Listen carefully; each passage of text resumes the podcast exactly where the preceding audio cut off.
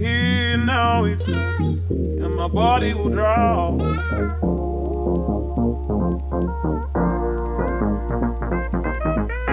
Here now and my body will draw.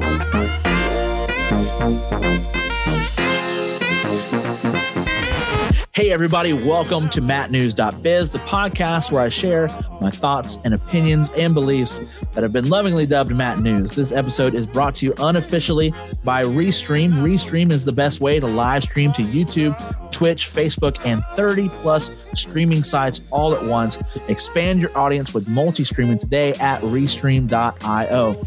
Tonight's guest is Nate Baranowski. He is a street painter, muralist, chalk artist, fine artist, and you can check out his work at natebaranowski.com. And he's also a new father. Please welcome on Nate Baranowski. Hello, hello. Thank you for having me. Yeah, man. Yeah. Uh, how are you? How are you doing?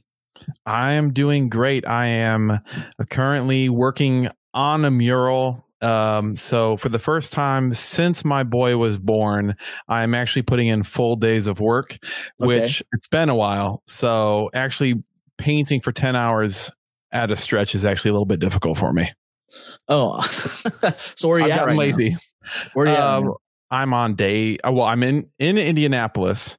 okay. Uh, I'm on day three of four on this mural. oh, nice. So, nice. are you so uh, getting to the point where I hate it, but like I need to fix it, and then hopefully it'll be great by the end. well, as long as the rain doesn't wash it away like it did at Epcot. Oh man! But this one is indoors and permanent in paint, so Nice. is, uh, don't have to worry about nice. rain this time. Nice. Um, I was just about to ask you a question, and then I forgot what I was going to ask you. Uh, oh, are you posting your progress or anything on your Instagram? I am not, uh, not for this one. Um, Okay. mostly because I'm not super happy with my progress shots at the moment, so I'm too embarrassed to to share them. But I will correct all of these mistakes and hopefully post something great at the end. Awesome, awesome.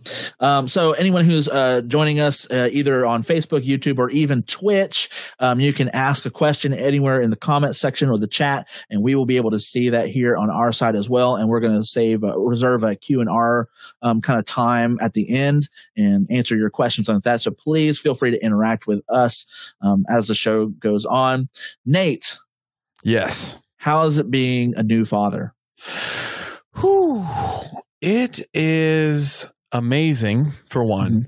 Um, but I, I try not to sound really cliche when I talk about uh, fatherhood because I know it gets really easy to like do that. And I want to try to be like realistic with it. But it is amazing to be so connected to a, a human that does not know you exist or that you exist after you leave his field of view Right. um but like there is this desire. I i was um i've told i've told a few people now that like it's actually not to get like super spiritual super quick but like it is definitely teaching me the way that god loves us because i so badly want my little six week old baby to know how much i love him hmm that like I don't even like I want him to love me back and show Right. that.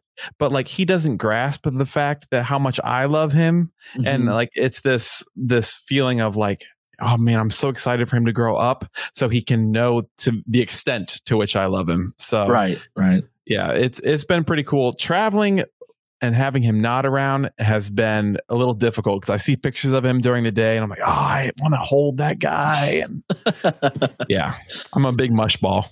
Yeah, but I mean, but this job, like you were saying, this is your first travel job Yeah, since, right? right. Yeah. Uh, so how how how long has that been? How old is your baby? Six weeks. Um, probably actually going on seven, almost seven. Wow, I feel like it's. I feel like he should be older than that. I feel like it's been longer than that. It feels like a long time, and it also feels like just yesterday. So yeah. Um, so I know we're not talking about anything in particular, so I'm just going to kind of shoot from the hip. I love Um, the fact that like the title for this was like n- not anything in particular, but like everything important. I was like, yeah, that's my my bio Yeah. line. Well, I always try to make quippy uh, titles for all of my episodes, except for the it. last two, which were you know uh, very important topics. So I was like, Sure. you know, maybe I shouldn't be quippy with this one. Nothing like moving from from important topics to me, just kind of a Joe schmo with a bunch of opinions. But that's the but that's the beauty of mattnews.biz. It's literally anything. It's literally whatever I feel like talking about, and that's what I really love about it. Perfect. Yeah. Um, so how did you get into art? Because I, I don't know. I know I've chatted with you a little bit about Mhm. it, but I've never really got into it. How did you get into um? Well, I, I mean, as you can imagine, always have been creating art, always loved it. Um, but at a younger age, definitely had the thought of this can't be a business. I mean, this Mhm. can't be a career. This is just going to be a hobby. Like as a kid, I wanted to be a Disney animator. Like that was my Mhm. dream. Like I was trying to do like little flip books of Lumiere, like when I was a kid. Um, and then, so I went to school for industrial design. So I thought to myself, if I make products and I like learn modeling and stuff, that's artistic, but also like will lead to a career sort of thing. And from there, I, after moving down to Florida, I had the uh, opportunity to work at a place that did themed entertainment design, uh, like that worked for the theme parks. So I was able to Yeah. like do some design stuff there, and I was like, hold on a second, this is really cool. Uh, but while I was doing that, oh, and back, sorry, going back a little bit, back Yeah. in college, I did a little side job doing chalk art. Um, Hmm. so that became my like, hey, make it like 40 bucks here and there. Um, Right. So I was doing like announcements and stuff on the quad. Um, and then when I moved down to Florida, I found all these chalk festivals and I started going to them just for fun on the weekends. Um, and then, so after like a couple years of doing this, I was like, you know what? Some people are paying me for this. And I started doing a few murals and things here and there. Um, so that's kind of how I started getting into it and eventually said, you know what? I want to try like make a go of this. So Yeah. 20, 2015 is when I started like full freelance art. Like I'm just going to like go all out. And so, and I'm still here. I'm not saying uh, that it's like a forever thing, but it's a for five years I have been a freelance artist. Wow. yeah. I'm Yeah. dying here from cough. Oh, is that? Oh, you're all right. Well, actually, I've, I've been I've been wanting to grab my water, but I was like waiting. I was just waiting to be unprofessional like me. um, when I had Robles on, he uh, he like coughed right into the microphone, and I uh, I told him I'm going to keep it in there. Perfect. Don't edit it out. um. So so how did you make the move from? You know, I know you said two, 2015. That's when you really Mhm. started professionally. So Right. how did you make that jump from? You know, not like professional side to hustle professional? to professional. Yeah. So I what I ended up doing is I started I had a lot of freedom in my design job. And what I started doing was just working a little bit less and less. And I was getting these jobs that were taking me from Friday to Monday. So I was able to like just work less time. Um and I know some people don't have the flexibility to like kind of Mhm. pursue that side hustle without um kind of having a detrimental effect on your day job but i had was in like the great position of being able to like kind of head into that um a little little by little. And then i was making enough that i thought well and i also was in a fortunate position where my wife was working. So i was like all right Mhm. we have one income in our family i'm going to give this a year like we, we talked about it and we said okay we're going to give it a try and see what happens if a year goes by and it's like no this can't work then like we'll just i'll head back to where i came from or you know go different direction Yeah. so i did the first year and it was i i got work but it was Mhm. just not a lot of money like it was just like i i could probably live on it if it was just me by myself but like for a couple like oh that's not great but it was enough to go okay let's give year two a try right? and it went and it went from like the year two was a big uh, explosion for me with a lot more jobs and a lot Mm. more uh, like all right this is career type money sort of thing So how much of it was like actually the art and how much of it was like you just putting yourself out there and networking? Mm. I would say it was probably more networking, more um, talking to people, and and especially with these festivals, I started, I got to know chalk artists that were already doing it professionally. And the way I got started is there were several arti- artists that needed assistance on jobs. And so basically, Mhm. like, I, w- I got brought in on it. So like that was some of my earliest opportunities. And that was just because I got to know like the scene from going to festivals where I was not getting paid at all. It was just, I just love doing this. And so I'm going to show up. Yeah. Yeah. Um. So, so I, you've probably seen some of my drawings and stuff like that that I've been Mhm. doing on Instagram. Yes. Um. I the thing is, is all of my drawings are me copying other people's drawings because I don't feel confident enough to do my own stuff. Uh-huh. Like, so how do I make that transition? How do I make that leap into like I'm going to start drawing my own stuff? Because I know, I know, some most of your chalk art is actually Mhm. you reproducing something else. right. Exactly. Um. Yeah. Um, for example, the mural I'm working on right now is designed by me. Uh, it's a completely original piece, and I think because of that, I it's a lot more nerve wracking for me. Like it Mhm. is, like I understand that it is difficult to do your own thing because you know you have. It's not a matter of just reproducing something else. Like for example, I've always been very good at reproducing other work. Like I can, I just I can look at something and just kind of forge it basically. Yeah. So when it comes to reproducing things, like no problem, I can copy any style, like go for it that way. But doing my own thing definitely requires like, do I have a style? Do I have? And I know sometimes when I look at my own art, I actually see in it uh, some of the things I don't like from when I started drawing when I was a kid. Like some of Yeah. those same ways that I draw people and like some of those like what I don't like are things that like ah I just never like advanced that part of my my uh, repertoire. So, advice for you is you just kind of have to do it Yeah. and you have to I would recommend work on it a little bit, leave it, work on something else, come back to your own piece and do it piece by piece because you will find yourself getting more frustrated Mhm. with your own work than copying someone else's. So you kind of have to give yourself a little bit more grace of like, okay, I'm going to be mad at it and by turn mad at myself and I need to like step away from it. Yeah, yeah, that, that's that's hard for me to do because um, you can ask you can ask Nikki. Um, I'm the kind of guy that like, hey, I've started something, I've got to finish it before I do Mm. the next thing, and so it's really hard for me to step away. I've actually I actually started drawing because um, hold on. So Oh, it's So- portfolio review time. Here we go. yeah. No, I don't want to do all that. Um, I just want to like so so so uh, friend of friend of ours, mutual friend of ours, Jared um, Young, um, was going to get rid of this tablet, you know, and so I was like, uh, bro, I'll take it and uh, I'll try it out and see. Mhm. And it's an Android tablet. It's not as it's not like fast or anything like that. It's really slow loading. Um, but that's what I've been drawing with, and I've found that I actually prefer it. Um, Mm. oh, I prefer drawing on a tablet than I do on paper. And so like this is what I'm working on right now and I hate it. Like I absolutely just hate it.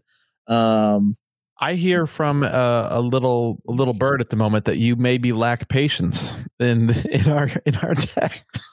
maybe you're she's Look outed this. you. yeah, yeah, yeah, yeah, yeah. Uh, It's not that I at Yeah. yeah. I love it. Yeah, I Let see don't again. know. I mean, I like the lighting. Yeah, well that's what I'm trying to work on. Like I'm trying to do like the going from black, you know, uh to a to a piece. I did this one the other day. Um this one's actually like my favorite right now. Oh, very nice. Yeah. Yeah, it's really cool. Yeah, that one's probably my favorite so far. So here's here's something for you. Yes. um, every artist that I truly respect and think is amazing, I they have something in common.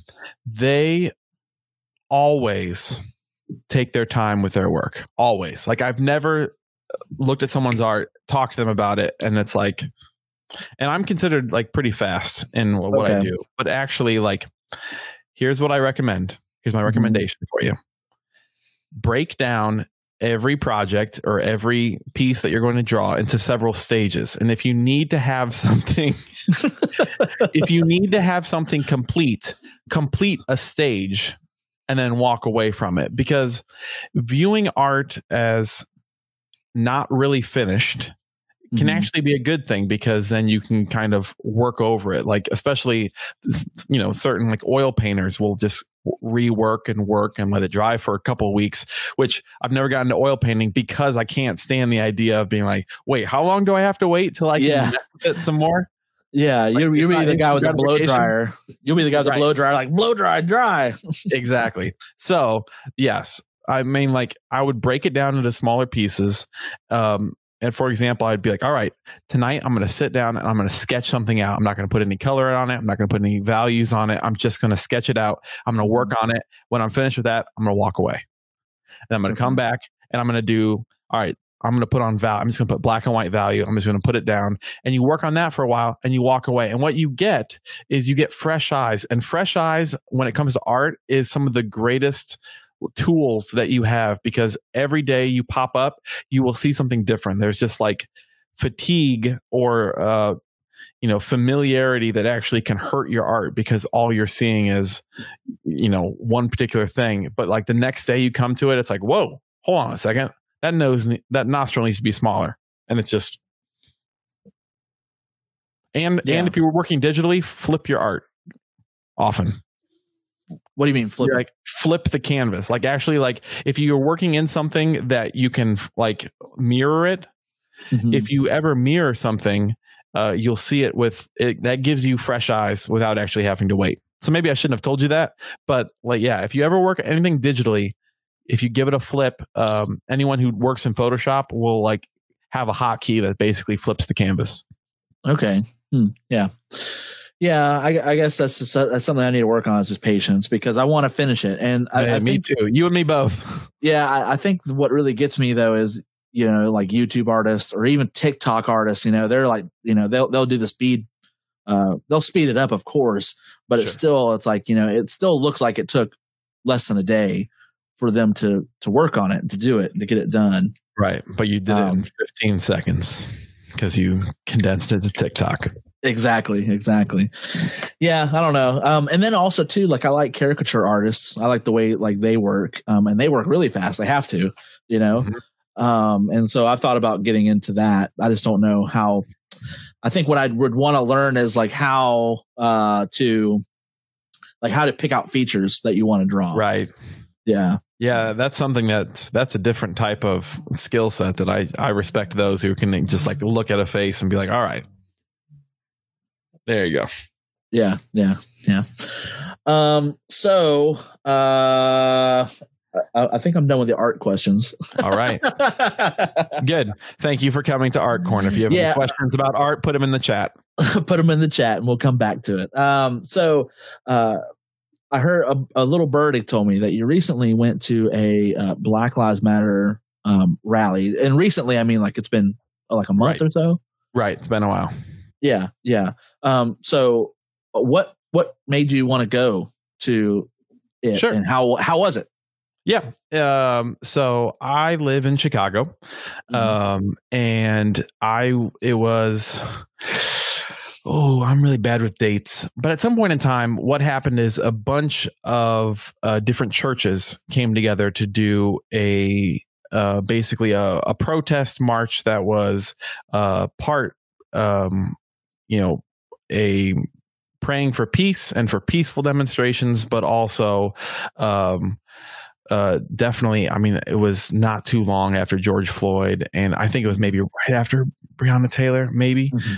Um, but it, yeah, also the racial injustice and the divide within the church, uh, and the Mhm. fact that th- this was put on. I think in Chicago, it was um, several Christian um, churches, but also some uh, Jewish synagogues. I'm Mhm. sorry, I'm very bad. Yeah and uh, Synagogues. Yep, that's Yes. Jewish. got it. um, and so, yeah, all these organizations came together, and our church had a, a contingency from it. And I was like, "All right, I'm gonna, I'm gonna go to my first protest." And I was, frankly, very, very scared because I had never been to, like, seriously, never marched in anything ever. Yeah. Um, so I was like, well, do I, do I make a sign? Do I, what, what do I do? And, you know, like, what if I get there and someone's yells something that I don't agree with? Do I have to like, you know, what part of me like participating um, you know that sort of thing. Yeah. And so it was it was really really cool. We we probably walked for you know five miles or so uh, down Martin Luther King Jr. Drive in Chicago, um, and you know everyone was very peaceful, respectful. Like that was part of the the thing is that um, it is uh, you know sadly the the case that when a protest um, turns into rioting or turns into violence, um, it sadly under undercuts a lot of the message of the protest, and it's uh, it can be used to basically discount what the, the protest is about. So uh, it was a very it was very cool. The the leaders of the march said like, "Hey, you respect this um, this issue Mhm. by you know, by respecting uh, police as they you know are around, and also like respecting the area and those who live in this area." Yeah. Um, so is is it was it being a peaceful kind of what protest or march or whatever is that's that's what kind of drew you to it like well if it's going to be peaceful i'm going to attend it Yeah, I think that was. I mean, I think that was part of the, at least for me, uh, never having gone to a protest before. The Mhm. fact that there was definitely one. It, it was, you know, I was there with members of my small group from church, and I was like, okay, I'm. I'm I'm with I'm with you guys here, and I'm with like our pastors walked in it as well. But also like the the peace aspect of it was definitely like it felt I don't know it felt good for me because I was scared and I wanted Yeah. to you know, I wanted to participate. Um, yeah, it it has definitely been. I think since then, um, you know, there's all sorts of discussions around capital letters Black Lives Matter versus lowercase Black Lives Matter. Um, but it was it was good for me, especially in that moment, to be able to, you know, basically say Black Lives Matter in a very like powerful way with the rest of my church, uh, because um, it is in Christian circles, depending on the political persuasion of your Right. church. Um, even saying that uh, fairly loaded, and so Mhm. it was kind of cool being able to be with my small group and be like, "Hey, we are pro Jesus, we are pro all people, and we are pro specifically Black Lives." yeah yeah that's good um like i actually have a buddy of mine who i want to have on this podcast um but he he's very much a person that um uh kind of defaults to whenever you're having an argument he he defaults to well do you believe that black lives matter? Can you say those words specifically black lives matter? And uh, whenever i'm having a conversation with him um it's usually very public. And so uh, I, I tell him like I'm not going to say those words in that order um, Mhm. because it because I know people who associate the, those terms with the organization. Sure. and you know and um so and that's kind of the that what you were you're talking about the capital Black Lives Matter and the lowercase Black Lives Right. Matter um and and I and I hate the fact that it's you know it, you have that contention where you can't just say like I know what Black Lives Matter means I know that it Mm-hmm. means that I value the lives of black people you know Right. and, and you can't just say that you can't just say well I believe Black Lives Matter because it has so much baggage with it Mhm. um did you find yourself um, before going to the protest having those same thoughts and then kind of growing past it Yeah, sure. The um I I don't know. I think it wasn't um I don't know. It's it's it's tricky for me because I think I when it comes to Black Lives Matter, I'm talking like organizationally versus, you know, the the the concept. Um I definitely have you know the okay, people that I love that I know in Chicago um have been impacted positively by the organization. Mhm. Um, and so it's, I think it was for me, it was okay, whether this is uh, tied to an organization or not, me learning and uh, showing up. Um, I think in I think in general, I'm going to go kind of back up a little bit. I think we are often uh, a little nervous about what our participation in different things will look like to the outside and or how it will come across.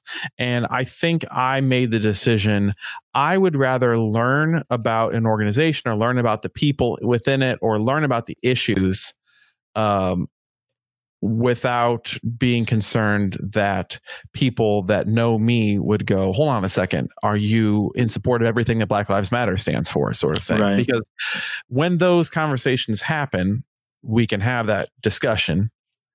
Uh, but if not, I mean, people will assume all sorts of things about us all the time. So I think that's my that was kind of my my mindset going in is you know what like if I would rather show up and learn and especially like represent the church Mhm. in, in some ways. And I think that's a um yeah. I I I think that's also similar. I mean, not to this is not an equivalency, but right. uh, when it comes to going to a, a, a pride event or or marching with uh you know gay brothers and sisters like to me it's the okay people can assume different things about what i believe Mhm. but like by sh- by showing up and by learning and by being in solidarity with someone then i can kind of learn along the way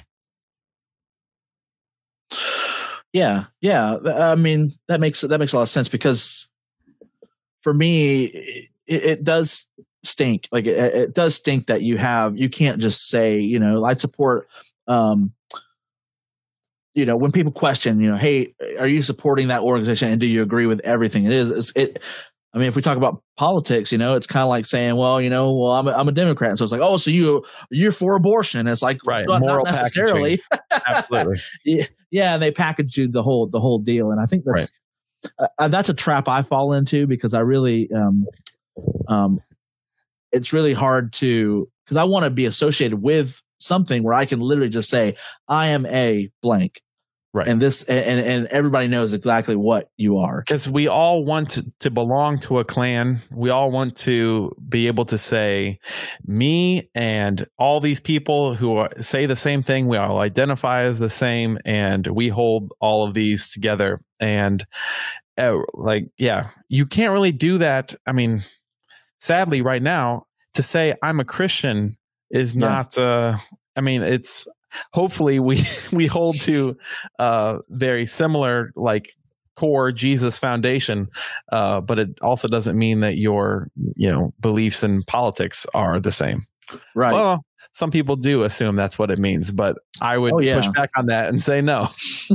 yeah, yeah. A lot of people assume, you know, well, you're uh, you're a Christian, you're obviously voting red, you're obviously Yep. voting Donald Trump and everything like that, and it's like, no, not necessarily. We can have a conversation about that, and I can let you know, you know, Right. how how I'm taking this voting season, um, and, and you know, yeah. Um, well, are we going to talk politics now?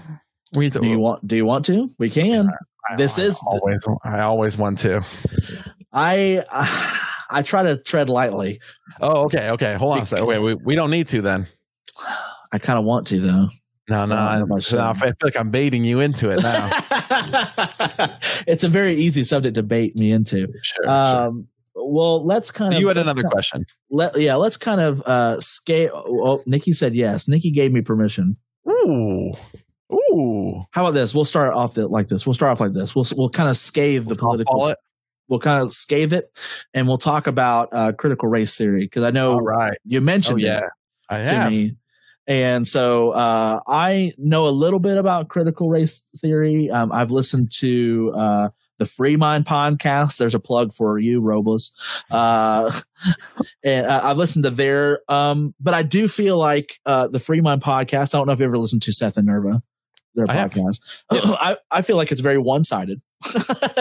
Right. It is it is a very right leaning podcast. Correct. Um, and so uh, I try it, it, but it's very hard to find, um, for me at least, and that might be because of my algorithms. Um, it's hard to find uh, left um, uh, critical race theory videos or anything like that. Um, but also too, the ones that I do find are, are- sound like they're kind of nuts. Hmm. Hmm. Um, and that was me just like literally just throwing it out there. But Yeah. um, I, I, you know, uh, so in your own words, if you Mhm. could try to explain yes. critical race theory to me. Oh man. And it's kind of hard because we're both white. So it's like, it right it- right okay so okay so i mean it, this is sort of what i've gathered through my uh, i am not a professor here but i would say Mhm. that it is i would say probably the most common uh, worldview or way to look at something in the united states right now um, and especially um, highlighting racial inequality in the us it has been you know more popularized.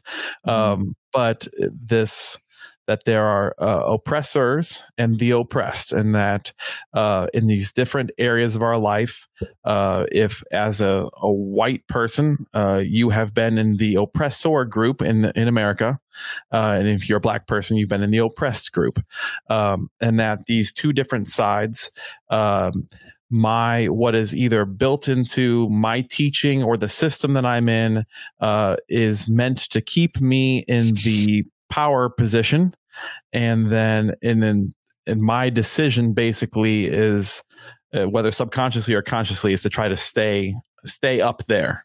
right. Um, and same thing with the same dynamic for men and women as power, you know, oppressor oppressed, um, straight uh, versus gay.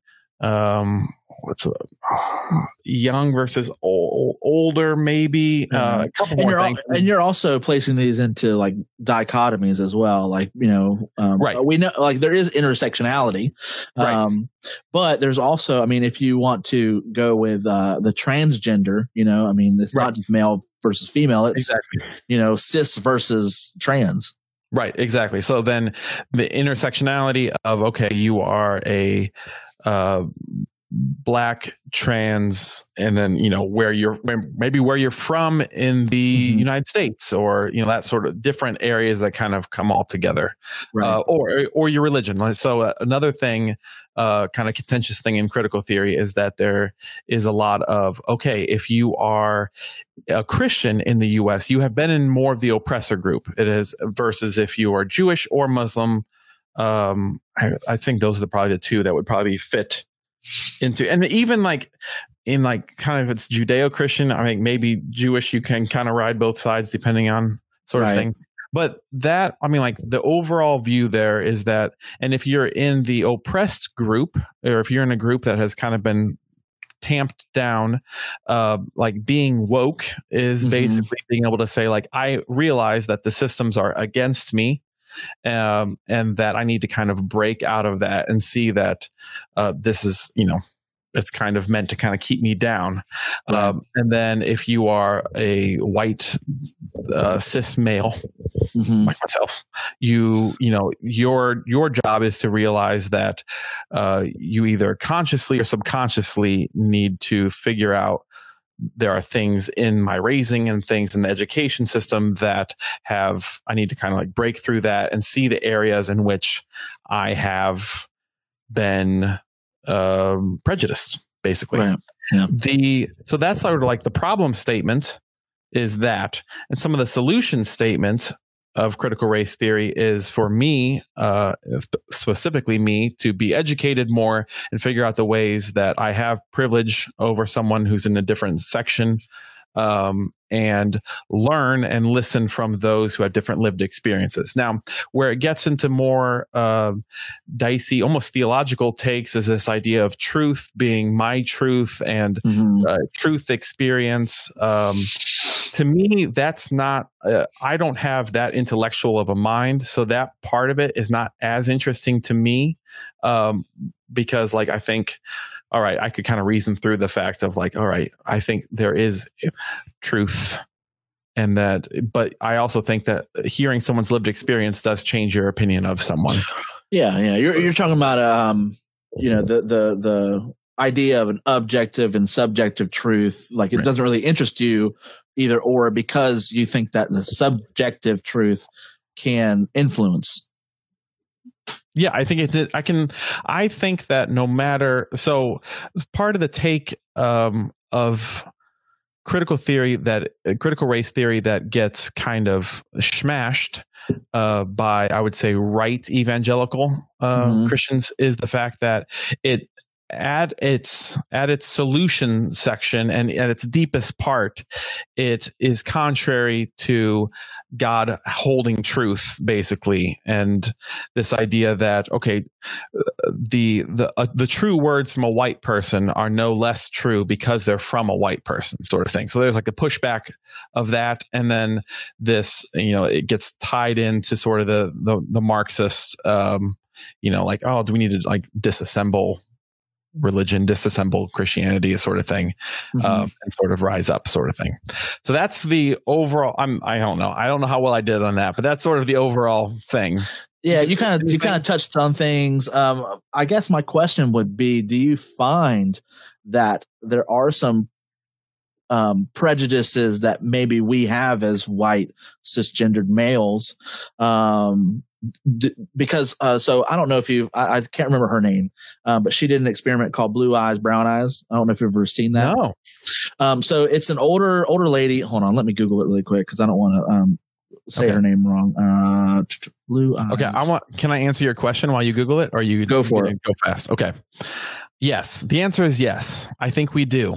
I think okay. we do have prejudices inside of us, and here's yeah, I don't say that as an American. I, I, agree, I, I agree, with you. I agree with okay. you on that. Yeah. I don't say that as an American. I say that as a Christian because here's this. Okay. I think the my pushback to the response to it is no critical race theory is not a satisfy does not offer satisfying solutions to a human heart and racist either systems or people like the that the fact that yes, hearing more and educating more and being more influenced by great black thinkers is helpful. Mm-hmm. I don't think that it will ultimately lead to reconciliation. I okay. think it, I, that's just my, my thought. I think it's kind of unsatisfactory, but I also find that when it gets put up against a quote unquote biblical worldview, I think that none of us, here's my hot take, I, I don't think that any of us have a biblical worldview. Hmm. I think that none of us truly grasp the kingdom of heaven, the kingdom of God, and how, how it how we should be as Christians. So when you say critical race theory as a worldview versus biblical worldview, yes, they are out of step, and critical race theory falls in front of a biblical worldview. I would also say that American fundamentalists, mm-hmm. patriotism also falls in front of a, a, true biblical worldview. And I think, you know, different forms of capitalism fall in front of it, socialism fall. Like everything is inferior to a true and I think we at times gra- uh, grasp it for moments, but I think that we are all biased by the ways that we were raised and the country we were raised in and the songs we sang and God bless America and like mm-hmm. we've all like I don't think we have a perfect uh, biblical worldview. I think we're all striving to learn more about what does God think of the world and how should we view people in the world. I uh, like 100% agree with you. oh. I don't know if you thought I was going to push back on that. Um, I was ready for it just in case. Yeah. Um, no, I 100% agree with you. And we can go into that a little bit uh, in a second. But um, Jane Elliott is the, okay. the lady. Um, and she does this experiment. And there's a ton of videos on YouTube that you can watch of it. And she does an experiment called Blue Eyes, Brown Eyes.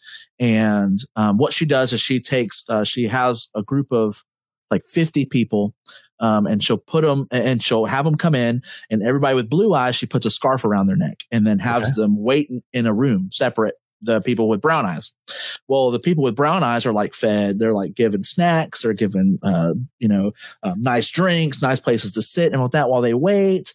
And they're told like, Hey, when the blue eyed people come in, like treat them like garbage, you know? Um, okay and they and she even hangs up signs in the main room that says like you know blue eyes get out of here uh, hang a blue eye by their toe like basically a bunch of racial slurs but change blue eyes out you know uh-huh. and uh, and then she also makes the blue eyed people sit on the floor you know while all the brown eyed people are sitting in chairs around them mm-hmm.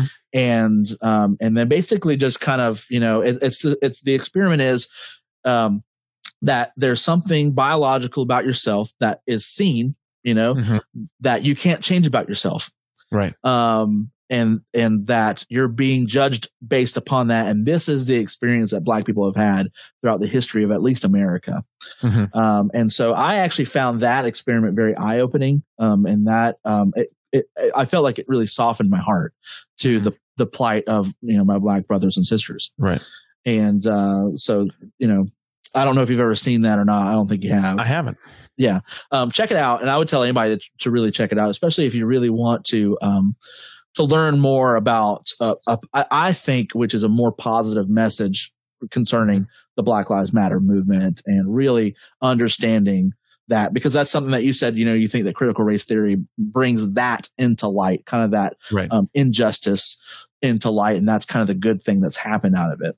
Right. I think that, like, I would say to me, it has been helpful. Mm-hmm. And I think if you, I would say that if you filter critical race theory through the fact that, and I, I think even in the in the Free Mind podcast, there's talk about the. I'm going to say the word wrong. Is it hegemony? Heg, hegemony? Hegemony sounds correct, Hegemon- but I, I have no clue what it means. Okay, so like the the fact that we are through our culture, we are all been like conditioned to believe these different things. So like that, like uh, the standard of beauty, we've been taught Mhm. by advertisers, we've been taught by media, and like here's what a beautiful person looks like, and that sort of thing. Yeah, yeah. Um, but I think it has been helpful to try to identify f- and then taking it to like taking it into okay jesus like what do you have to teach me about myself um and examine like are there things in my life that have led me to have prejudices in my life Mhm. and I would say yes. Like, and that has been extremely helpful because I don't know if you experience this at all. I Mhm. think, for example, I'm gonna I'm, gonna say it first, and then I'll kind of feel it feel it out. I'll go. Yeah, yeah. I have learned Mhm. that I have racist tendencies in me. hmm That I struggle with racism. hmm Okay, that's my first. That's my statement. Okay. I think the sin of racism is a sin that us as white Christians have a very hard time confessing. Mm. I think that it is that like me having that like there are a lot of sins that I can kind of say and be like, yeah, I'm consumery. I I, I seek power Yeah. or whatever. Like, and it's kind of like, oh, okay, cool, cool, cool. If I came to a small group and said, I just need one to ever know, I think I'm racist, or like I Yeah. think I have these in me, they'd be like, oh, hold up.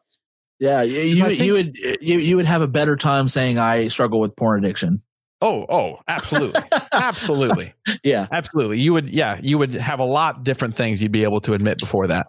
Yeah. I think that is a problem because I think as Christians, we should be the most able to admit our own sins Mhm. and know that the depravity of the human heart is my heart is bent on wickedness in a lot of ways. And the fact that this is just one other element of that. Yeah.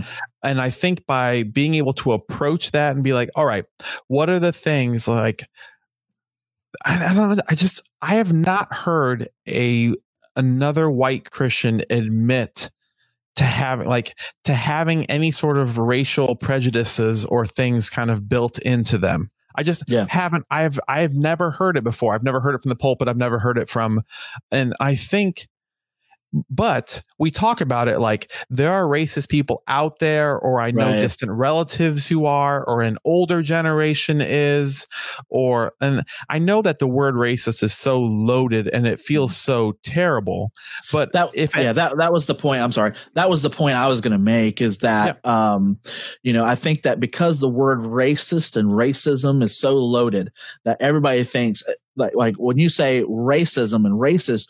People automatically think of Nazis, KKK. uh, KKK, um, Right. uh, that those kind of things.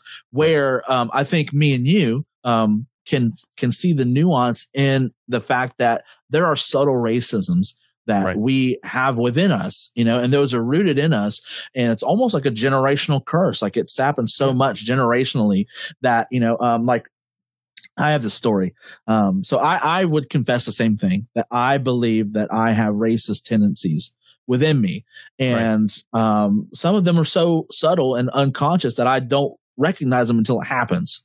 Right. You know, and, uh, you know, it's like I can, you know, um, when I was single, um, you know, I, I could have been attracted to black females, you know, but I would have known about the stigmas that Mhm. would have that would have been with that um like if i would have dated that person you know there would have been stigmas and i would have, have felt those stigmas as well.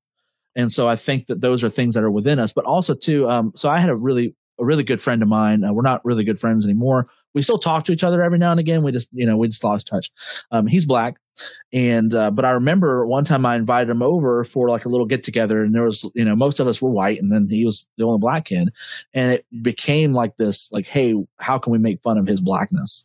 Um Mhm. you know fit. And i remember my mom came in and she told everybody to leave. She was like matt i am so disappointed in you. Mhm. and but those are things that were instilled in me and it was you know it was um i want to uh, i actually want to bring up th- this one point after i make the story close out the story. Um but it was like i was pressured by the crowd i was within you know? And because i was more because i had more in common with the crowd which we were all white you know? Mhm. um that i felt that it was okay to take it out on this on my on my black friend you know? And and uh i don't know if i ever apologized to him or not about it. Um maybe if he's watching i can you know or maybe i'll text him after this. Um but you know that's that's a, the point in my life that i feel like it's a, like this it's this weight that's still on me and i still struggle with those things um but there's this great uh french um anthropologist named rene girard um i don't know if you ever saw my post that i've, I've made with Man, him, I uh, know your Rene Instagram. Girard posts. Like, yeah, I, just, I, ab- I absorb those nuggets. Those, Yeah. are great. I, I love them. I love them. And he um he did a uh there's a video of him on YouTube. Uh he passed away in 2015, but there's a video of him where he does this interview and they talk about Peter's denial. And he talks about Peter's denial in a way I've never heard about it before, where when Peter is there and Jesus is, is during trial, um, there's people there and they're saying, Hey, you're one of those Galileans. You're one of, you're one of those people that was with Jesus.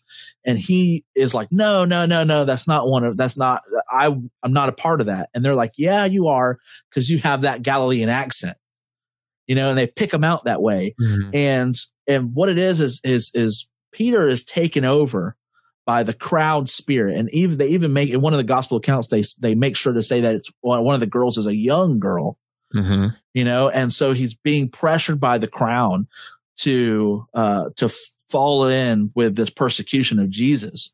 That he then that's what causes him to deny Jesus three times, and he doesn't realize he's done it. Even after Jesus told him he was going to, he doesn't realize that he was doing it until Jesus passes by and looks at him, and that's when Paul realized or Peter realizes that what he did, what he did, that he denied Right. Jesus. But it was that crowd spirit, and that's the way. Um, looking back on the story I just told you about me and my friend, um, that's the way I felt. Is like you just get into this mob mentality, Right. and um, yeah, Oh, ab- absolutely. I, I mean, myself, like raised in a town that in my high school we had maybe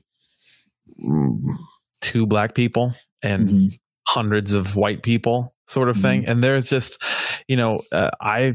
I heard quite a few N words in high school, in different Yeah. classes and stuff. Like, this was not 1960s. This is 2004 you know i was i was hearing i was hearing these words and um you know that sort of thing and i i think we have been uh, as christians we are in a great position to view this topic because Mhm. we have been rightly taught that jesus looks and says hey if you look at a woman lustfully you have committed adultery if you have Mhm.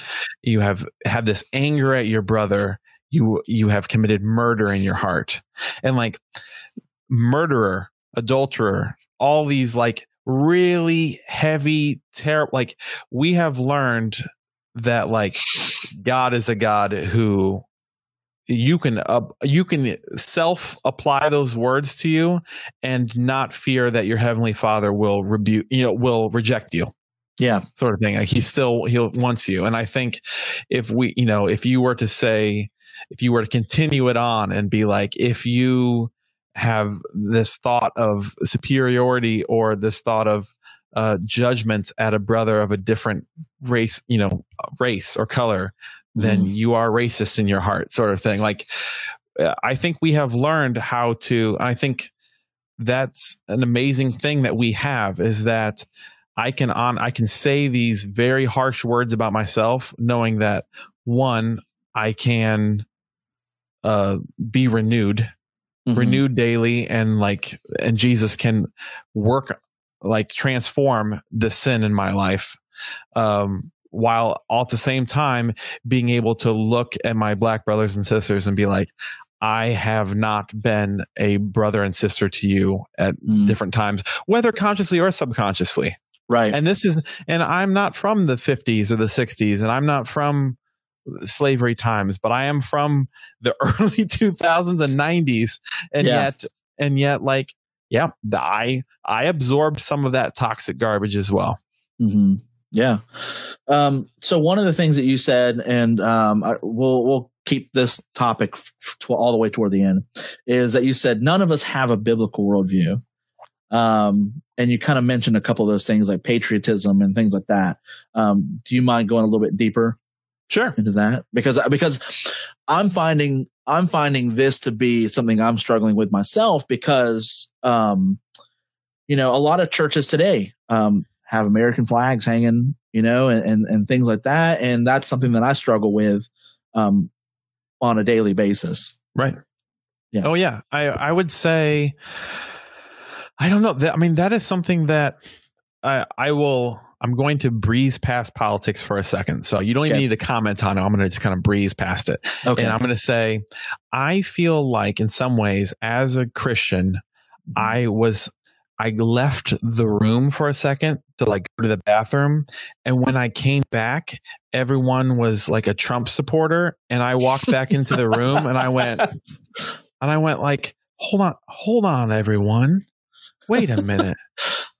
Like, what happened? The- what I mean, like, what? Ha- like, I truly feel in some ways unplugged from my Christian brothers and sisters in a lot of ways because Mhm. there are a lot of, uh, you know, conservative Christians where I I feel like in a lot of ways I'm kind of lockstep, and in some ways I'm probably pretty moderate in other ways, and Mhm. I think probably since living in Chicago, like there are definitely some policies that I am a lot more, I'd say probably in immigration, I'm a lot more left leaning than a lot of, you know, my friends, Mhm. um, uh, Christian friends.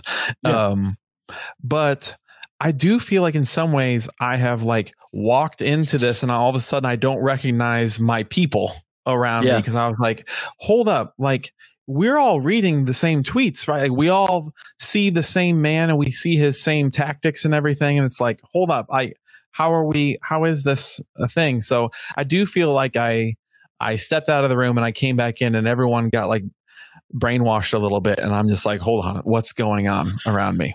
See, So I don't. my- Uh, yeah, I, I don't feel that way because um, I I, I I'm started going to also admittedly a little unplugged from a. Uh, must have been a time where I was somewhat unplugged from politics while I was like starting my career. So maybe I truly did step out of politics for a bit. Yeah. on. Well, when uh, so when I got saved, I was, I was 17 when I got saved, and I got saved at a Baptist church, and uh, always have have been told like w- your Christians vote Republican. Right. Same. So so I think so I've seen that all the way through um any church I've I've been at. Right. And and so it's almost as if like hey if you don't um vote red you know then you're not really a christian because you know and um, i don't know if you saw the article uh, it, it happened i think it was like two or three weeks ago um, but uh, john macarthur uh, he said that uh, there's three things that christians need to vote on and that's abortion gay rights and trans rights and those are the three issues that uh, drive christian politics Mhm. and um, i heard about it on a podcast and i remember the, po- uh, the podcast um, host one of the things he said was like, so we're going to ignore poverty, um, immigration and human rights and, and Yeah. things like that, you know, even monetary policies. Like we're not, we're not going to worry about mon- monetary policies or anything like that. And, um, Yeah, so I don't it really feel does come down to abortion for a lot of. I mean, like that is sort of the that is the the one issue, and that that you've been talking about recently on this. Yeah. Yeah, I actually haven't gotten to some of the things I um, wanted to talk about, um, which is kind of statistics. Because statistically, uh, abortion um, abortions have been going down; they've been trending down, and they're actually lower than they were when Roe v. Wade was instilled. I mean, I've just been looking into uh, you. You caught me at this moment because I was just looking at a looking at this probably the same a similar article, and I was like, hold Yeah. on a second, I need to I need to re- rethink some things because Yeah, yeah, and I- and I th- and I think that, and for me, what that tells me is that policy doesn't matter as much as we think it does. Um, because one thing about like Supreme Court justices and things like that is uh, most Supreme Court justices are going to hold uh, precedents rather than make dramatic shifts in policy. So uh, they're going to uphold cases, and that's how they built the case up to Roe v. Wade because they built it based on precedents and then said, Mhm. well, constitutionally, this makes sense. Mhm. And so that's Right. why it even happened. Yeah. Um, and so to overturn Roe v. Wade, and, and then the, the same uh, article um, said that even if we overturn Roe v. Wade, it would only affect about 10% of abortions Mm. worldwide. okay, or, so or, or, or not worldwide, but, you know, countrywide, nationwide. Okay, so I want I, I never answered your question, so I want to answer Sorry. it. Sorry. I know that that's on me because I went I took a quick uh, politics detour sort of Yeah. thing.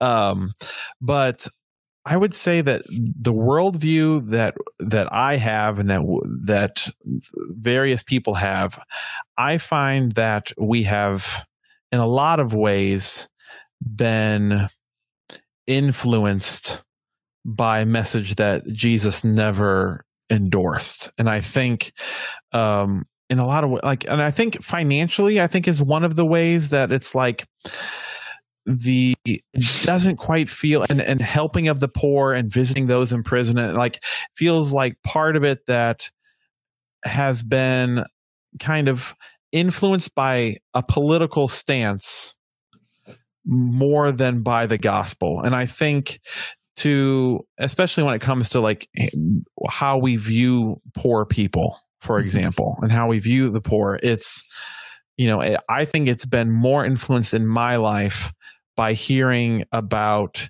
you know like oh maybe need to work more need to you know can't have a handout sort of thing Mm-hmm. more than what jesus says about people in poverty and that sort of thing and like all of these different la- layers are on it and i think when it comes to you know i was always taught that america was the best. America was like god's new it's god's new israel god's new Mhm. country like and then you know and this feeling of hold on a second but like w- what about the world? What about our brothers and sisters from around the world from different countries? And d- you know do we need to why is my country better than their country? Like if if we serve the same god and if we serve the same like it, god is the god not of united states. He's the god of the world. He's the king of the world king of kings sort of thing. Yeah. um so uh, yeah i think having a uh, us not having a true biblical worldview i think if we confess that we have it all figured out i think we would ha- have to in some ways examine are we just in some ways making the bible fit?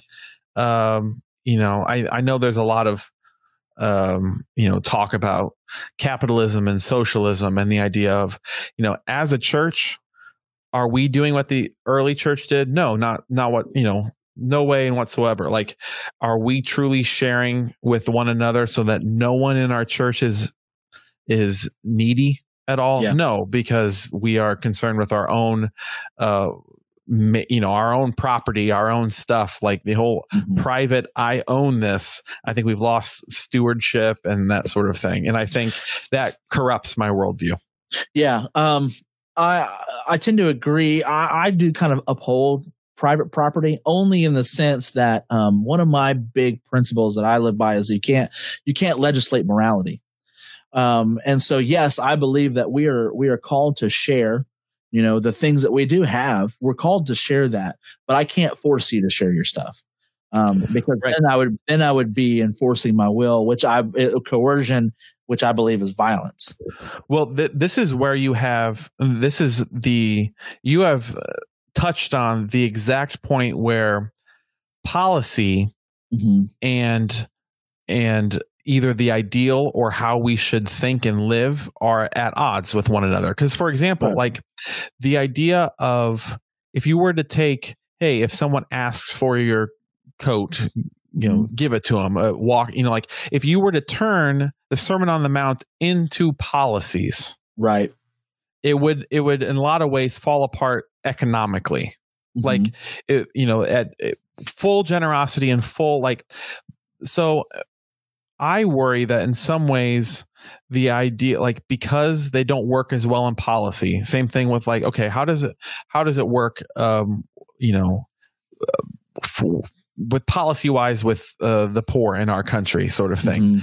Mhm. um well personally i can say to myself okay as a cold hard policy fine like what actually helps find the data? Okay i understand that Yeah. but when it comes to like how i should view the poor and what i should do personally with my own finances and with my and i say my own with the the finances that god has given me i think almost like i i fear that the policies have crept into our hearts Mm. where the policies were just uh, to kind of as guardrails to keep dishonest us us dishonest greedy people from taking advantage of others Yeah.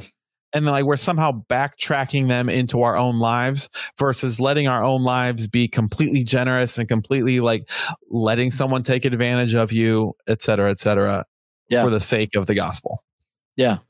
Yeah. Um, so how much do you think Christians should even be a part of politics and Mm. policies? i that's because tough. I mean, I mean, I mean, um, uh, so let's talk politics just for a second. oh wait, so we are here We are here. Um, so I have grown to become more of uh, what's called an agorist. Um, I don't know if you know what an agorist is. you did you found a label that is super cool and no i have no idea Yeah, well, um, agorists, uh, agorism is basically uh, operating outside of, of the government. Um, so, uh, like if you Like get paid under your table, like if yeah, like Bigfoot. Um, so like if you get paid under the table, you know, you're kind of skirting taxes.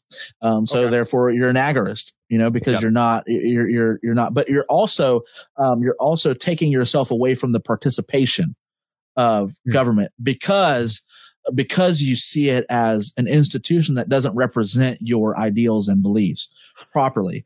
And so that's the way that I'm, I have grown to view government is, you know, it's like, it doesn't matter what president we have in there they're dropping thousands of bombs on brown people across the world Mhm. you know and uh, we say it's in the name of of security and freedom but you know sometimes it's like what does what does the middle east have to do with us anymore because 9-11 was almost 20 years ago Mhm. Right. i don't know Uh, you want me to respond to agorism Sure, sure. Okay. Well, I, I- guess I guess the original question, which is, um, how much do you think that how much do you think Christians should be involved Hmm. in politics? i think i think they should be involved in politics Okay. because i think christians should be involved with what the world cares about hmm I think that is my I think my thought is now I, I think holding the like, well, if Christians were all in charge, we would like fix all these problems. I don't believe that because I believe Right. that like Christians, just like any other human, uh, can fall to power. And I think a lot of ways politics, eh, you know, can be very corrupt and very like, in order to go into politics, there's a, some hands you have to grease and different things along the way, which is sad. Yeah. I think that what people care about should be what humans care about should be what Christians care about because Mhm. we are we are called to care for humans for other Mhm. people um and i think that that is now do i think that christians should be so radically jesus looking so close to that we do look a little bit crazier to the outside world.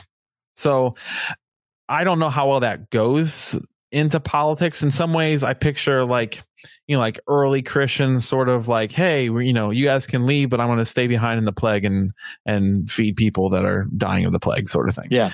Um, whether that mean like, I think knowing, I think being able to say as a Christian, like, I'm going to vote with my I'm going to say it wrong. I never know it's conscience. I have to say it conscience, conscious. No, conscience. Conscience. Right. The other one is being awake or being not. yeah.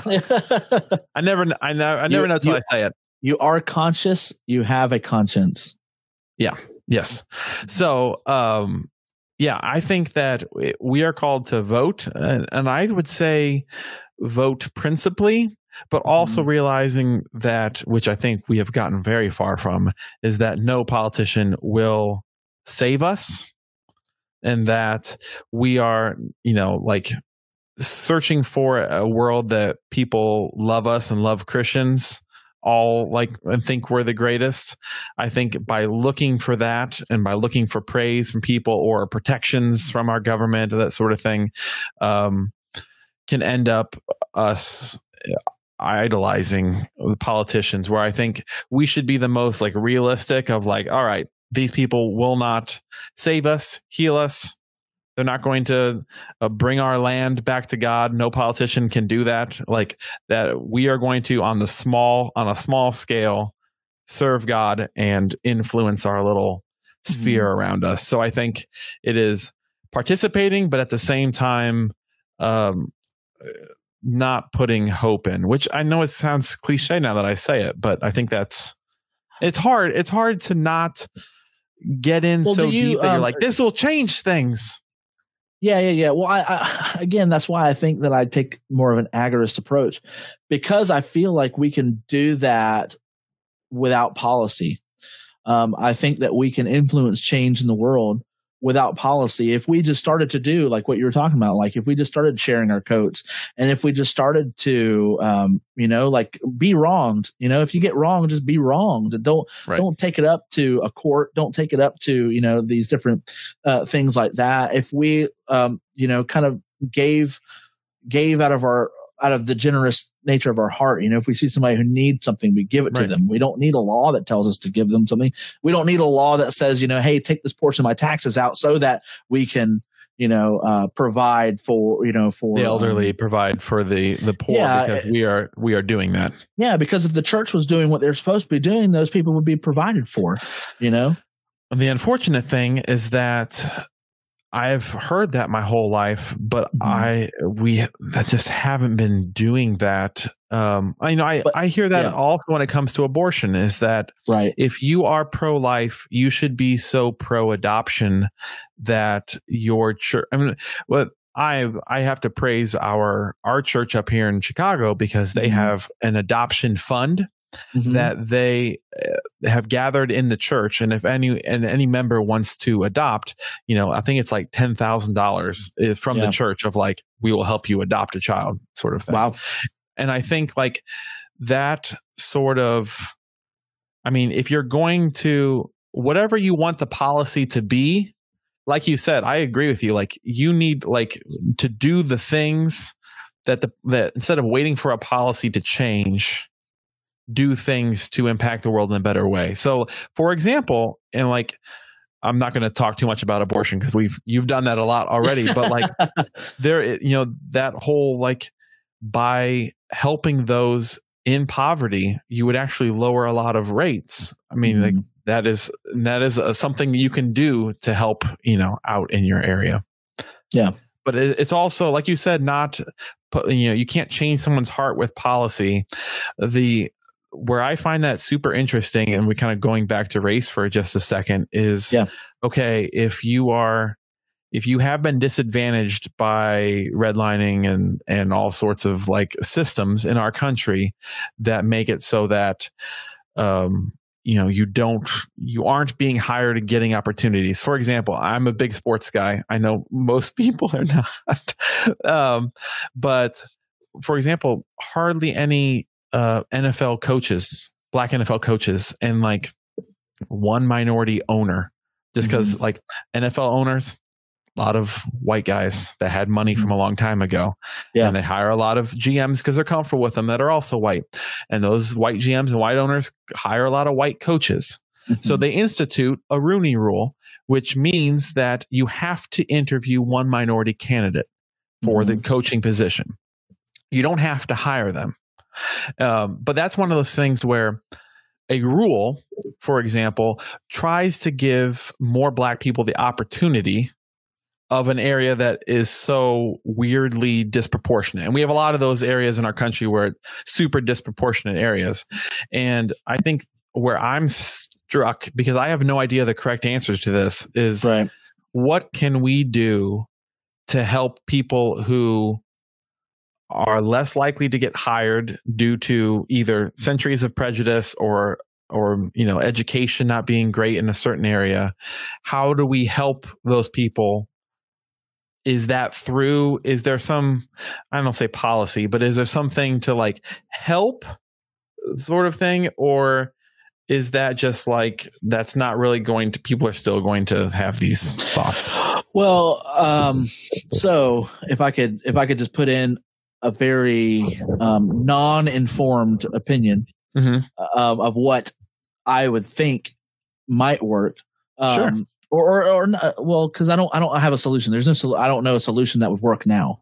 Um, Right. But I, I guess I would say, if we could imagine a world where uh, one thing is copyright laws were actually shortened or even non non-existent, um, to where, uh, like, let's say I started my own football league Mhm. and and I started my football league with the with teams named the Patriots, the Jets, and the Buccaneers.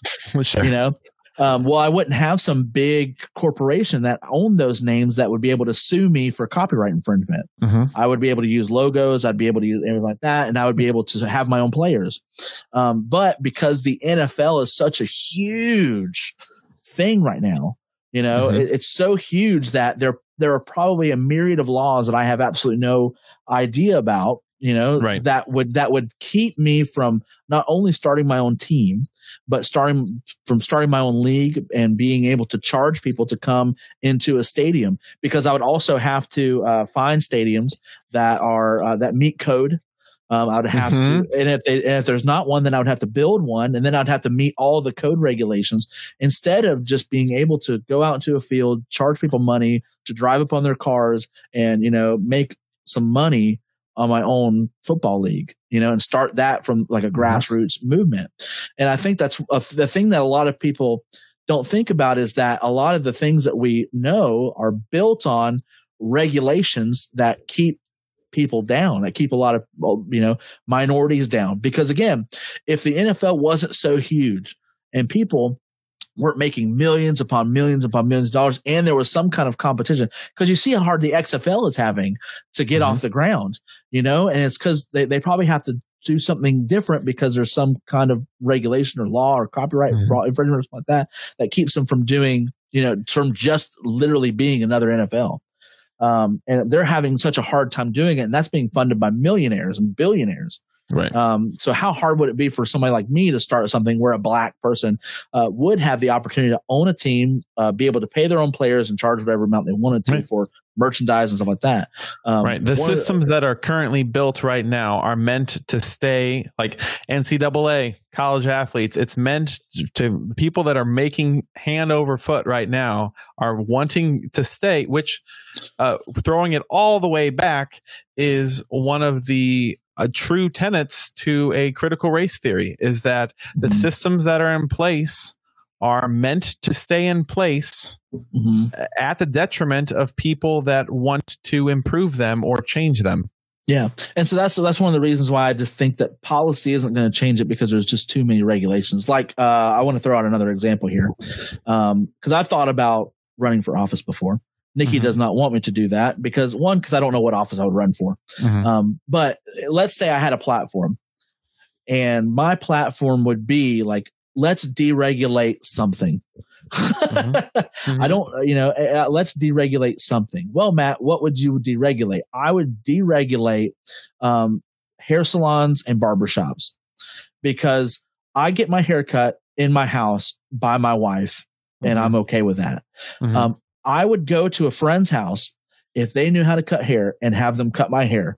I don't need regulations to tell me if a barber, uh, you know, should have a license or not.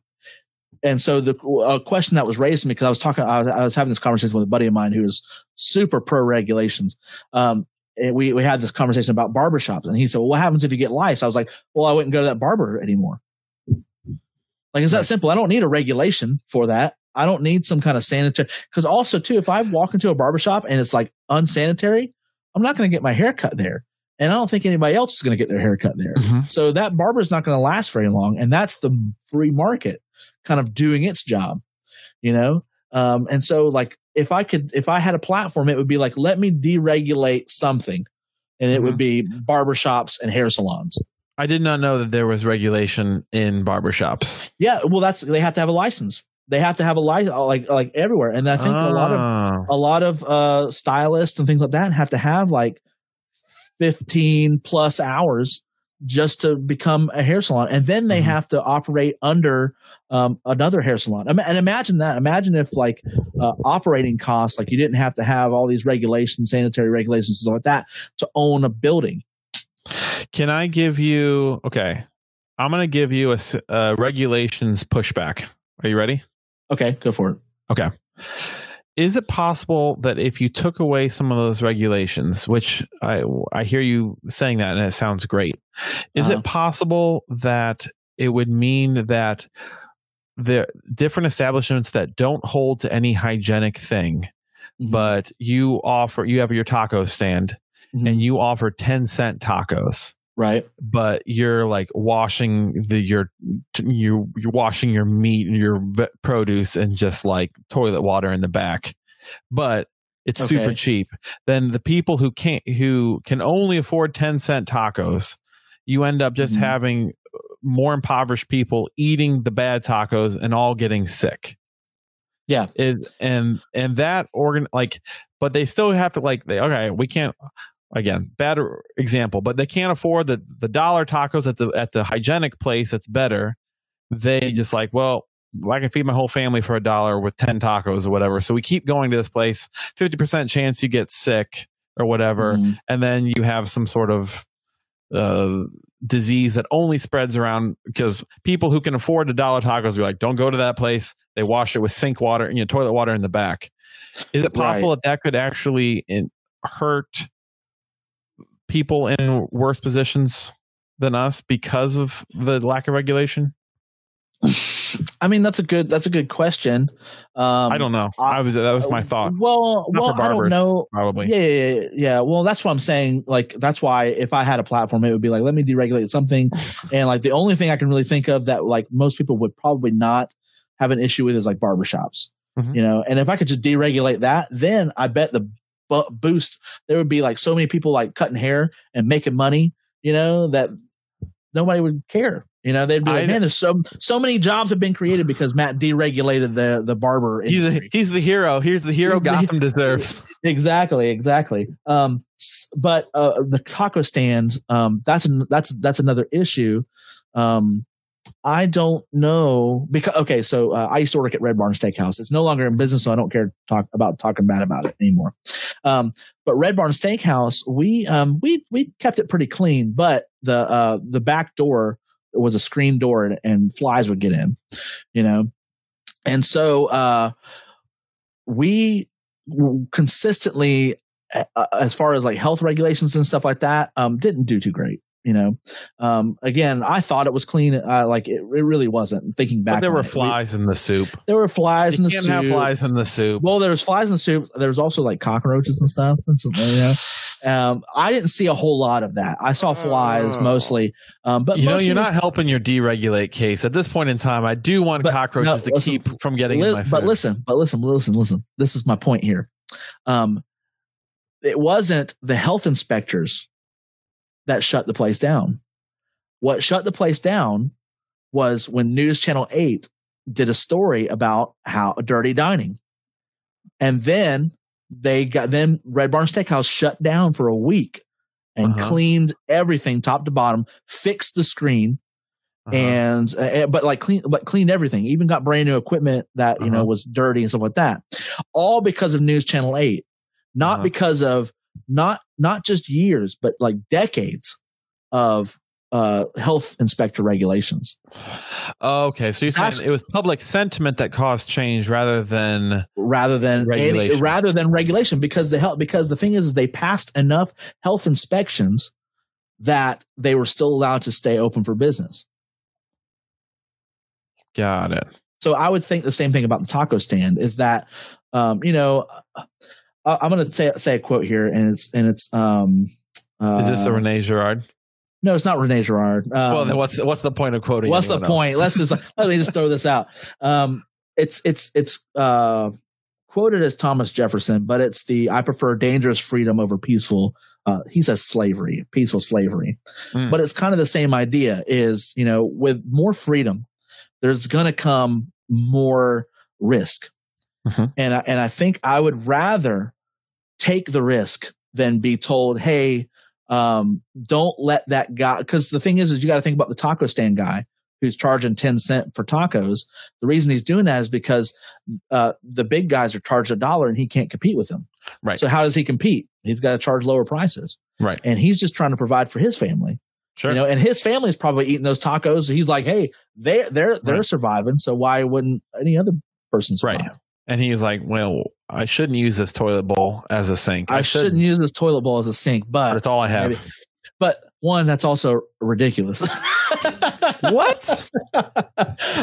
I don't think that any because like the thing is is there was a taco guy who uh when I worked over at Advanced Auto Parts in Plant City, we had a taco guy who set up his taco stand, and there were people who wouldn't eat there because they thought it was dirty. Um, I watched that guy one time on lunch break. I had an hour lunch break, and he after ev- after every like ten batch of ten that he would do, he would literally clean everything top to bottom, and then he would do more. You know, and and uh, it wasn't Well, 'cause because if people get sick from your tacos, they're not going to come back to your taco stand. At least in, in this. Exactly, but that's what I'm saying. Like they're, they're not going to come back to the taco stand, and it's not going to be because of regulation. It's going to be because of public sentiment, and because they're they're going to see like, hey, that guy's tacos kill people. Maybe we don't want to eat those. Mm, yeah. Yeah. Yeah. Yeah. But killing one person is probably not good for your taco stand. It's well, no, it's not. But the thing is, That's your how many- dangerous freedom.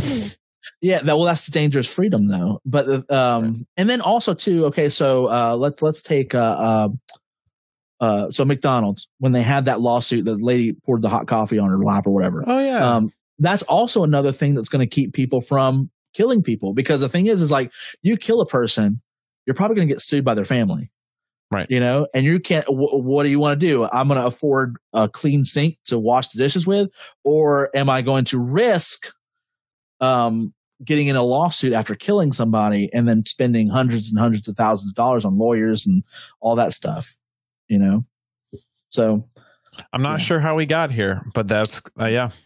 it was my it was my campaign pitch vote for matt oh, it was your, you're right. Right. Right. And is- 2024 i think is the next and mine uh, is i'm my uh my platform is i'm going to stop spam calls entirely and i will keep bad movies to under 90 minutes but you would have to regulate that. I know. You'd have to regulate that. I know. see i see i would listen say i know. You're trying to take away regulation but as I'm you take, to take away away one i'm adding adding another one. one to a different place. That's your that's your campaign slogan. See matt wants to deregulate. I want to regulate. Well, well here's the thing I run as to your one vice. ratio. I run as your vice in, in your presidential campaign. You're deregulating things. I'm regulating other things. We're like yin and yang. we're like you We're- we we're- keep it to one one to one ratio Don't worry. If any of you guys are worried about regulations going away, they won't. They're just being siphoned to different areas. the taco trucks see that's a great platform that's a great platform balance. Matt, at some point in time, I do have to leave because I Yes. do have to get back to painting more tonight. Yes I'm going back to um, the work site. well let's uh do you want to go ahead and just close it at 9 30 or do you want to try to like let's just go ahead and end this No, let's ASAP? do 9:30. I like okay. it. Okay, cool. Because Nikki's probably out there right now listening to me and saying, This is supposed to end at nine. And Oh, what's supposed to end at nine? I'm well, sorry. it's unofficially at nine. Like I unofficially try to take an hour, but we talked about more than just one subject. We have been surfing through, surfing through Sorry. subject now. That's okay. yeah, yeah. Let's talk about church leadership across the, our great country. I'm just Uh, kidding. I'm just kidding. Um, I, I do love I do love talking church culture for the most part. Um, I do have to say mhm. that is I as far as um churches in our country, I do have to Mhm. say it is such an interesting time and sometimes I want to work at a church because I find church culture so interesting. Uh, as somebody who works at a church, um, I well, I've worked at many of churches, so I, I've I've been employed by at least four churches, and yeah, and you're and and the and they're different. Uh, well, no, three have have been the same denomination. Uh, now I work for a non-denominational church, um, but there's always there's always the behind the scenes, and some Right. people will get disgusted. Some is the interesting part to it. yeah, well, some people will get disgusted by it. Um, some people will be able to look past it and see that even some of the politics that goes on is in support of the mission that they have, Yeah. and Yeah. that you have you you have to you have to you know as an employee you have to say, well, this isn't my church, you know, um, I'm not the lead pastor. And so, I what what is, the vision that he has is the vision that I have to carry as well. And I think that sometimes it's hard for people because of Reformation and, and all that jazz. I think when it comes to uh, the my my last point, kind of the reason why I thought about it is because I'm part of a church now, which is very interested uh, interesting because I know that multi-campus uh, Mhm. Branching out is becoming very popular in the U.S. Uh, I'm part of a church that is a kind of decentralized Mhm. in the fact that it's not like they they plant new churches, but then there's no cross as far as sermons and things like that. Um, at some point in time, I would like to. We don't have time for this, but I'd love to chat about kind of the mega church. Uh, you know, uh, there was kind of the rise of the mega church pastor. And Yeah. then sort of like a hit back as a lot of megachurch pastors had some sort of moral failings or, you know, like got hyper political or whatever along the way. Uh, but then I- I would like to talk to you about, or actually, I do want to ask you this question. Go for it. What do you think is the trend? What do you think is the trend going forward? And what do you think should be the trend of churches in America and how, like, especially with COVID, how they move forward?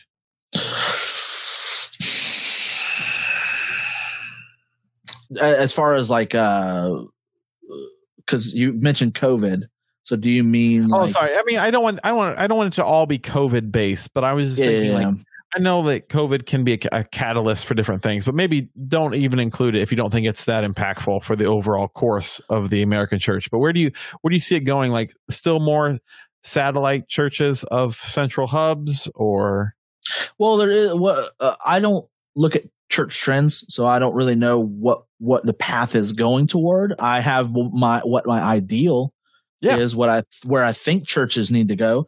Um, I think churches need to get out of politics. That's one thing. Um, I, I think we I think we can influence um, better not through policy but through just you know affecting change within our communities. Um, and uh, I don't know. I've been seeing this battle, and again, I don't know if it's just my algorithm or whatnot, but I've been seeing this battle between um, kind of these uh, Reformation theology guys and uh, the prosperity gospel preachers Hmm. you know and i think those are kind of the two the two that are rising to the surface and i think that um i i think that i tend to lean more toward the reformation guys Mhm. um because they i feel like they are sticking more to orthodox teachings which Right. are which are less about you know god god's blessings god's promises and things like that because i think that we misconstrue the concept of god's promises with what the promise actually was which Man, we gotta, we gotta, we gotta go in. I mean, we can't start this now, but yeah. I'm sorry, man. I'm sorry, man. I think that, I What, think is, there's yeah, I think what does a blessed life actually mean? Is not what probably what we think it means in our culture. well, um, I was thinking about this the other day, and I'll kind of end on this, and then uh, we, we can skim through some of these. Um, I was thinking about this the other day. Um, when Jesus talk, I think it's when Jesus talks about uh, life and life abundantly. He wants to, Right. I want to live life and life abundantly. Well, what we think in our American brain is well, abundant life means that he wants us to be successful. He wants us to not have to struggle. Um, you know, he wants us to to be independent financially and things like that. Where I wonder if Jesus Married thought- and not be single. We can talk about singleness in the American. yeah, married and not be single and with that have children. Yeah. you know uh live don't live with your parents you know those Yeah. kinds of things but what if jesus what if what jesus meant was is that you live life day to day and you help people day to day and you affect change day to day that your life has more meaning and purpose in it without having a lot of stuff and therefore you live life and you live life abundantly Right. right. so Yeah. The days are the days are full of purpose. The days are full of meaning, and you are walking humbly with your God. And uh, oh man, we could yes, yeah and so actually you know what you know what let's schedule let's schedule our next one and we'll talk about that we'll talk about church culture and uh, where we where we kind of idealistically see where we want churches and all of that not a whole lot of questions mostly uh nikki kind of asked you know um what if you're not part of the left or the right uh, why do you think libertarians are are left out um, oh, that was because back i don't critical race theory time. I think when we were talking about uh, right. I think that's what we were talking about. Yeah, yeah, but I think too is uh, because um, a lot of people, uh, a lot of people don't recognize that there's a third candidate out there. There's actually more. There's like eight candidates. Right. Um, but Jo Jorgensen is a libertarian nominee. Um, she's actually uh, quite qualified. Um, I don't necessarily like her as a libertarian candidate because uh, she still. Um, again, I'm more agorist, so I want more deregulation, and I want to see a candidate who wants to deregulate. Um, Mhm. But she is for regulations. Like she wants to add some regulations. Um, I'm not for that, and that's why I don't see her as a as a good candidate. Got it. You know, um, I think uh, I think my answer is that libertarians are left out because the left and the right have dominated the. It is a true dichotomy, and when you have these, when you have two warring parties, uh, the other members will just be seen as pawns of those. Whether that's true or not, I don't think it should be true. I would love there to be five strong, equally strong parties in our in our government. Um, yeah, Yeah. it's not the case. I I I think it's a false dichotomy. I I Yeah. because I, think because independence is like independence is a bigger chunk of the pie. Yeah. I think so. Yeah. I think yeah. Um, and well, so it, it, it's amazing that if you, I, I hate this that when you vote for a candidate, and and I have um, several times not voted for either the two leading candidates, Republican or Democrat, and I hate the the mindset of, oh, you're just casting, you're just throwing away your vote. And you're Mhm. helping so and so, and I was like, "Hold on, you don't know who I was going to vote for in the first place, so right. you can't tell which side I am quote unquote throwing my vote away to. I actually I made a goofy post one time and I said, "Hey, when uh, Gary Johnson was running, and I did, I voted for Gary Johnson. Uh-huh. Um, but I remember I posed a question. I said, "So, with me casting my vote for Gary Johnson, who am I helping?" right, exactly. And I mean, it was it was like all the Democrats were like, "Oh, you're helping Trump, you're helping Trump," and then all the you know Republicans Yep. were like, "Ah, you're helping Hillary." It's like, Yep. oh, I thought I was voting for Gary Johnson. I'm sorry. Right, right, right. Yeah.